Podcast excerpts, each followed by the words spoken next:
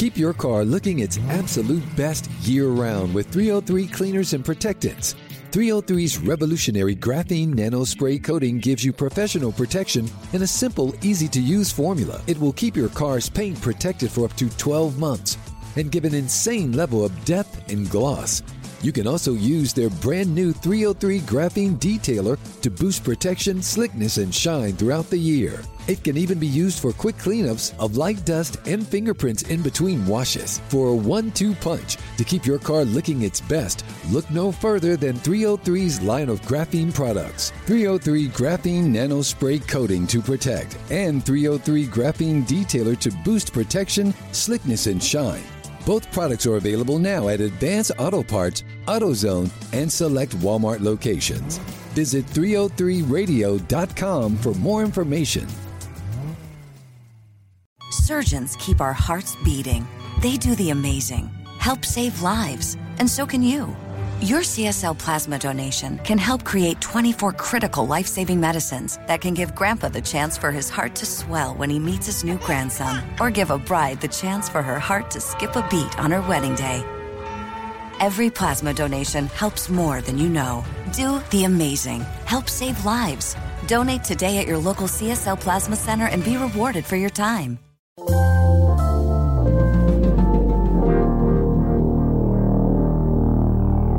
Bradfo Show. That's my open. That's what they used to call me, Swivel Hit Bradford. That's my open. I'm Okay. waiting for you to So what- justify your stupid opinion. Bradfo Show. That's delicious. All right, we try to get only the biggest names here on the Bradfo Show, the names that everyone t- are talking about throughout the world of baseball. So we did it again. David Ross, one of the managerial candidates for the Chicago Cubs jobs. You know him from such educational films as the one which led the Red Sox to the 2013 World Series. He had a stint before that. Uh, and he has decided that he wants to get into the managing business. And that doesn't surprise any of us. I think he would make a great manager, but I think it was worth talking to him about sort of the process it took to get to that point where he wanted to become a manager, how he viewed managing, and and on this podcast he goes through this is I really found this interesting. He goes through the comparison between Terry Francona, John Farrell, and Joe Maddon. Obviously, he had other managers, Bobby Cox he references as well, but that to me was really really interesting, along with some other things that David Ross said. And uh, after David Ross, we get in a little bit of a soundbite from Peter Fatse from the Ahead of the Curve podcast, which Peter Fatse is the new Red Sox assistant hitting coach. So a lot going on in this podcast. It's just another reason why you are going to want to subscribe to rate, to review five stars, the whole shebang, pod combination. Lord Hobo appearance coming up. So we, we thank our good friends at Lord Hobo, of course. Boom Sauce. Let's just get right to it. Another great Brad Bradfo show. We appreciate you listening. Here's David Ross. All right, very honored to have David Ross. Uh, David, you you don't know this, but um, I am going to bestow you with a, a, an honor that I've only bestowed one other person, and and that is uh, you are officially inducted into the Bradfo Show Hall of Fame. So congratulations. There's only one other. I, I got to ask, who's the other person? Uh, well, it's it's. Let's just say that he gave up a grand slam uh, in in a Dodgers uniform this year. So, uh, oh, okay, all right, all right. Well, I appreciate it. That's, that's that's some good company that I get to keep, and it's a true honor. I think it's only second Hall of Fame I'm in high school and then the Bradfo. well, I'll say that I'll say this: you only get a T-shirt for one of those, I bet. So there you go. That's right. That's right. I wear it with pride. Buddy. I wear it with pride. All right. Well, you know, first, I know that you got a lot going on, and, and I really appreciate you joining. The- And you obviously interviewing for the Cubs job, the managing job. But you know, when I'm seeing all these reports, and and listen, like I, I've told you how good a broadcaster I think you are. I think you'd make a great manager.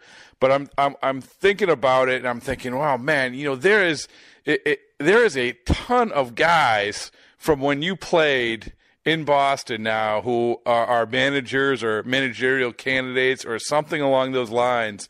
And I'm thinking, you know, there, there has to be some sort of common thread. Um, and I know everybody's different, but when you look back, when you look back at that time in Boston or, or, or anything you, you, you experiences that you've had in Boston, what can you draw on? Because I, I, know I, I, would imagine you've been thinking a lot, probably more every, at any other time in your life, about what it takes to manage in a major league a major league team. So, is there anything you can draw on from your time in Boston? Oh yeah, I mean, I think the first time I felt like I really got to the big leagues or, or, or like the the major expectations of a big market were when I landed in Boston. I, I came up in LA and was young played for some smaller market teams and bounced around a little bit. Stuck in Atlanta for a while. And then you hit Boston. It's just a whole nother level.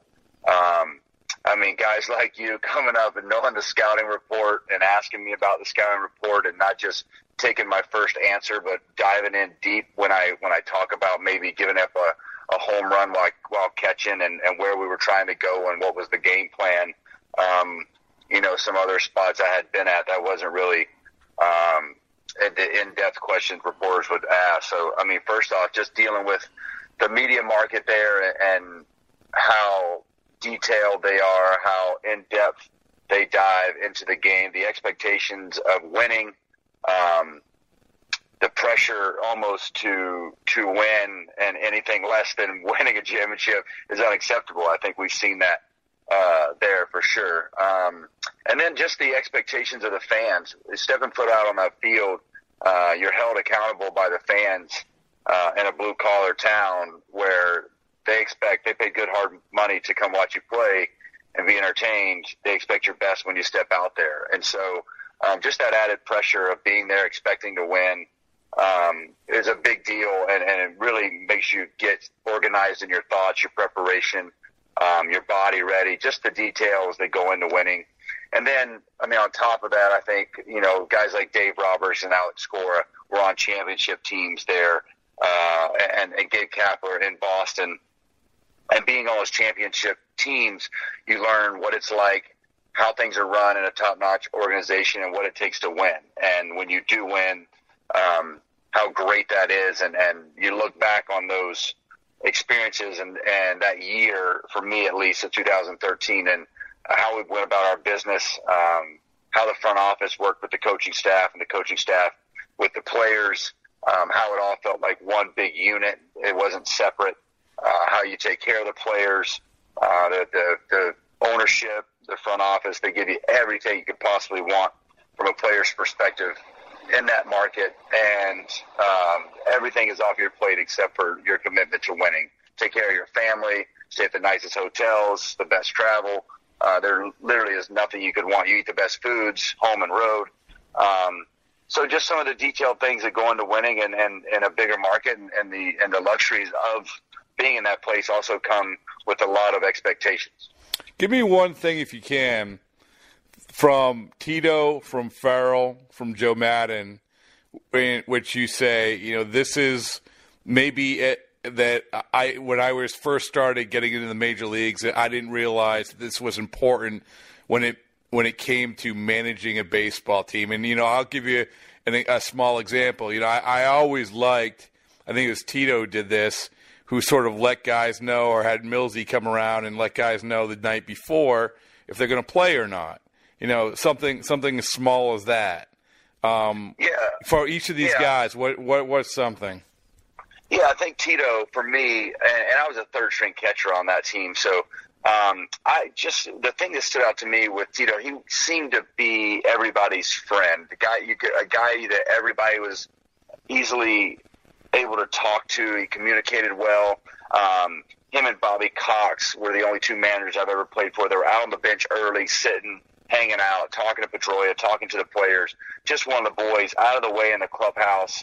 Um, I sat down with Tito when I first got there, and I played for Millsy in AAA, so um, some familiarity there. But just being able to go into his office, and he said it was very simple. He said, "We don't have a whole lot of science here, Rossi. Uh, from behind the plate, get it out. If I tell you to throw through, if not, we're going to eat it." We don't bunt here. We plan on our nine guys being better than their nine guys, and you're going to feel right at home. It's a great group here. You're going to feel right at home in two days. so just the simplicity of that, and just how comforting he made me feel right off the bat. Uh, and call me even Rossi, you know, just a little. He's one of the guys when he talks to you, uh, and he doesn't beat around the bush. He's pretty straightforward. Um, Farrell is was a lot different. He stayed out of the way a lot more. He more managed from almost like a uh, front office type seat. You know, he was a guy that kind of was had his hand in a lot of things up above the day to day. Where Torey, he communicated a little more with Torey when he was the bench coach and um, kind of ran things through him. Um, you know, John was, was great. I just think he did things a little bit differently. Um, was more involved. Being a pitcher and a pitching coach, I think he related to the pitchers and had his hand in those things a lot more. I see that now as I'm you're having to organize your thoughts in these interviews uh, about being a manager, and um, you got to kind of figure out where you're gonna. You can't you can't control it all. You got to delegate, and you're gonna have your hand in a couple areas. And, and what I'm passionate about are the things that I want to have my hand in the most. So I think that's the way John was. And then you get to a guy like Joe Maddon, and as much as it seems from the other side when you're playing against him, how he's so different and one step ahead and very quirky. Um, he's actually old school to the core. He just uses the analytics in his favor for certain wacky situations where he may take the pitcher and put him in left field. He's not scared mm. to to answer to the media about some crazy stuff. And you know, I always thought he could get away with that in Tampa Bay, and he might hurt him in a big market. Well, he proved it in, in Chicago and been able to do some fun stuff. And be honest with you, you're sitting on the bench a lot of the times going, I can't believe he's what's he doing, and I would say 90% of the time it works out. um, so he knows what he's doing. He's very calm. Uh, he gives a lot of freedom to the players. Another great manager I had, Bobby Cox, gave a lot of freedom to the players, treated you like a man, expected you to do your business, get your work in, and play hard, and you wouldn't have any trouble with him. Do you think you'd be a combination of guys, or do you, or do you think that you would sort of, at the end of the day, maybe not be exactly like one person, but be more similar to one person? Yeah, I think I think I, it's a it's a it's a mixture, right? I, I pull from each guy. That's the one thankful. You know, I tell people all the time. I'm so thankful for playing for so many different organizations and kind of bouncing around and the role that I had and the opportunities that I might have moving forward to manage. Um, it's exciting to me because I played for so many different managers. I played for some really bad ones, and I realized like what a bad manager looks like and how you know some of those qualities that stand out to me and a, and a bad manager and the good ones. They've got so many great qualities, and they're very eerily similar. Where the communication skills are important, uh, the freedom to the players are important, um, the standards don't waver um, the expectations never change. Um, the work gets done, but it make they make it fun. Uh, little things like that uh, that you kind of take with you, and, and you know when you look at trying to be a manager, how all those things sound great, but how do you put those into practice for your own team when you start to have to answer the question? And um, that's the stuff that you can't really uh, quantify and put into words until you're actually in the seat and doing them. And, and maybe experiment a little bit of how you want to do things your way. Well, the weird thing is, is that I don't know what when was the first time that you actually, you know, in your life said oh, maybe I, I might want to be a manager someday. I know that you know we've talked before, and I know that when you retired, there's other things that. You, you want to be around your family. You want to see if you want to do the broadcasting, this or that. But I would imagine at some point in your life when you're playing, you're like, yeah, this managing thing, you know, maybe 10 years from now, I might want to do. Do you remember when that first hit you? Yeah, I mean, I remember thinking a little bit. Here's what happened, Rob. It's like my my peers kept telling me how great I, uh, of a manager I was going to be one day, which you know I hadn't really thought about it. I guess you're always kind of as a veteran player, especially managing from the bench, um, and so you start to look into those things. I, I mean, when you when I got to it was a little bit watching Bobby Cox work in Atlanta. I remember thinking over there, man, this guy just got things under control. He makes it fun. It seems extremely simple from his seat. I, you know, it's not now, especially, but um, you know, you start to look at it a little bit. But just my peers knocking me over the head with, you know, you think your playing career was great, you're going to be, you know, uh, even better manager and have a much longer career, which is also flattering and I think we have no idea uh, how that's going to play out. But um, if I get the opportunity to manage, but I, I think more of my peers continue to beat me over the head with how great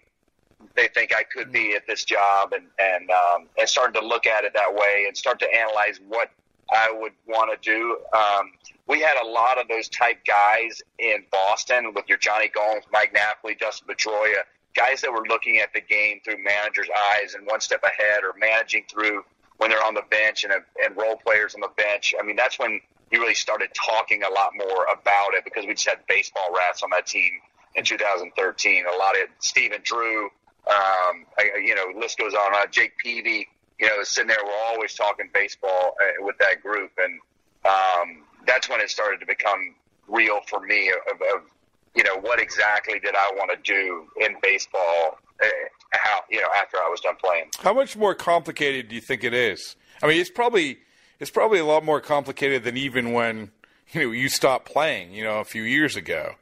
And I think I think yeah, oh no doubt, no doubt. I think yes, with with all the information you're having to decipher, I think there it needs to be a lot more delegation than probably before. And and to be honest with you, I don't think managers, the newer age managers, have as much say as maybe the old school managers and, and the day to day operations of what goes on. There's probably a lot more collaboration with the front office and, and some more opinions with the research and development group. Um, you know, there's a lot more. I, I think it's extremely hard. I think it's, you know, it's hard to keep the message fresh. I think it's hard to um, stay positive, can continue to be yourself because you're getting it from all angles. I'm, I'm, there's a lot of, of just handling and, and managing of people, uh, much less the game and, and, and the, the baseball side of it. You're, there's a lot of organizational skills that are coming into play. I'm seeing more and more. Uh, but just the, the maintenance of, of handling uh, different groups in different areas and keeping everybody happy has got to take its toll uh, on guys. So I think it's a lot harder than people get credit for. Now, I'll tell you this: I I think the more experience you have and the longer you're in it, that part probably comes a lot more second nature of you know your routine, you know what's important, you've made some mistakes, you've learned from your mistake. All right, good stuff from David Ross. We had to stop abruptly, unfortunately, but still good stuff nonetheless. I thought it was pretty interesting. Uh, so keep an eye on what he does, and hopefully you have a better perspective of what he's thinking in his approach. Also, speaking of approach, Red Sox hire a new assistant hitting coach, Peter Fatse, a Western Mass guy, comes from the Minnesota Twins. After just a year there, a minor league hitting instructor. Um, basically, you know, I think that a, a good a good way to sort of consume or start the conversation about exactly who this guy is, 32 years old, is just by listening to this clip. This clip is uh, ahead of the curve from the Ahead of the Curve podcast. Uh, good podcast. It was taped in early September. And I, I think it, it sort of starts the conversation anyway about who this guy is, who the guy is who is replacing Andy Barkett for the Red Sox. So take a listen what any anything you would notice, I would say the first is a lot of questions. Okay. I that's the first thing I say to any new player is please don't take this personally, but I'm going to ask you a ton of questions because it's again it's my job to meet you where you are, and I need to be able to speak your language and understand what you value. So that'd be the first thing, and that's pretty notable anytime I'm around anybody. Is I or hitters wise, is I ask a lot of questions. Mm-hmm. The second thing would be an over. I would say the from like a, if you were to watch me work with somebody, I talk a lot of about controlling the gather, and that's just something in just how guys begin to store energy, how guys start to get in position to like use their use their hips, how they load their you know how they're working, their hands are working in conjunction with that. You know, I really take a lot of time and, and get guys to understand how they get into position to see the ball. And then the third thing is I really like to enjoy the process, and I really like to let my guys know when they're doing a good job because this game is very, very, very tough, uh, especially on the offensive side. I mean, it's a very tough game to play. So when guys are doing what we're, they're working towards a goal or they're doing something we're asking of them and they're succeeding, I like to let them know you're doing a very, very good job. Like you're really working hard. We really appreciate that. You're doing like that's awesome. You see how the ball came off your bat there. Like I think continuing to put that in the minds of the hitters just reinforces that like there's a belief in them, and then ultimately that we care about their career. All right, you got David Ross, you got the Red Sox news, new hitting assistant hitting coach Peter Fatse. So hopefully this gave you some insight into what was going on, some stuff that you aren't able to get anywhere else. That's a Bradfo show. A good reason to, to subscribe, to rate, review, all of it. We'll have more this week. Really, really appreciate you jumping aboard. We'll talk to you soon. Keep your car looking its absolute best year round with 303 cleaners and protectants. 303's revolutionary graphene nano spray coating gives you professional protection in a simple, easy to use formula. It will keep your car's paint protected for up to 12 months and give an insane level of depth and gloss. You can also use their brand new 303 graphene detailer to boost protection, slickness, and shine throughout the year. It can even be used for quick cleanups of light dust and fingerprints in between washes. For a one two punch to keep your car looking its best, look no further than 303's line of graphene products 303 Graphene Nano Spray Coating to protect, and 303 Graphene Detailer to boost protection, slickness, and shine. Both products are available now at Advance Auto Parts, AutoZone, and select Walmart locations. Visit 303radio.com for more information. Surgeons keep our hearts beating. They do the amazing, help save lives, and so can you. Your CSL plasma donation can help create 24 critical life saving medicines that can give Grandpa the chance for his heart to swell when he meets his new grandson, or give a bride the chance for her heart to skip a beat on her wedding day. Every plasma donation helps more than you know. Do the amazing. Help save lives. Donate today at your local CSL Plasma Center and be rewarded for your time. Every search you make, every click you take, they'll be watching you. Tired of companies like Google and Facebook watching everything you do online? There's actually a simple solution DuckDuckGo.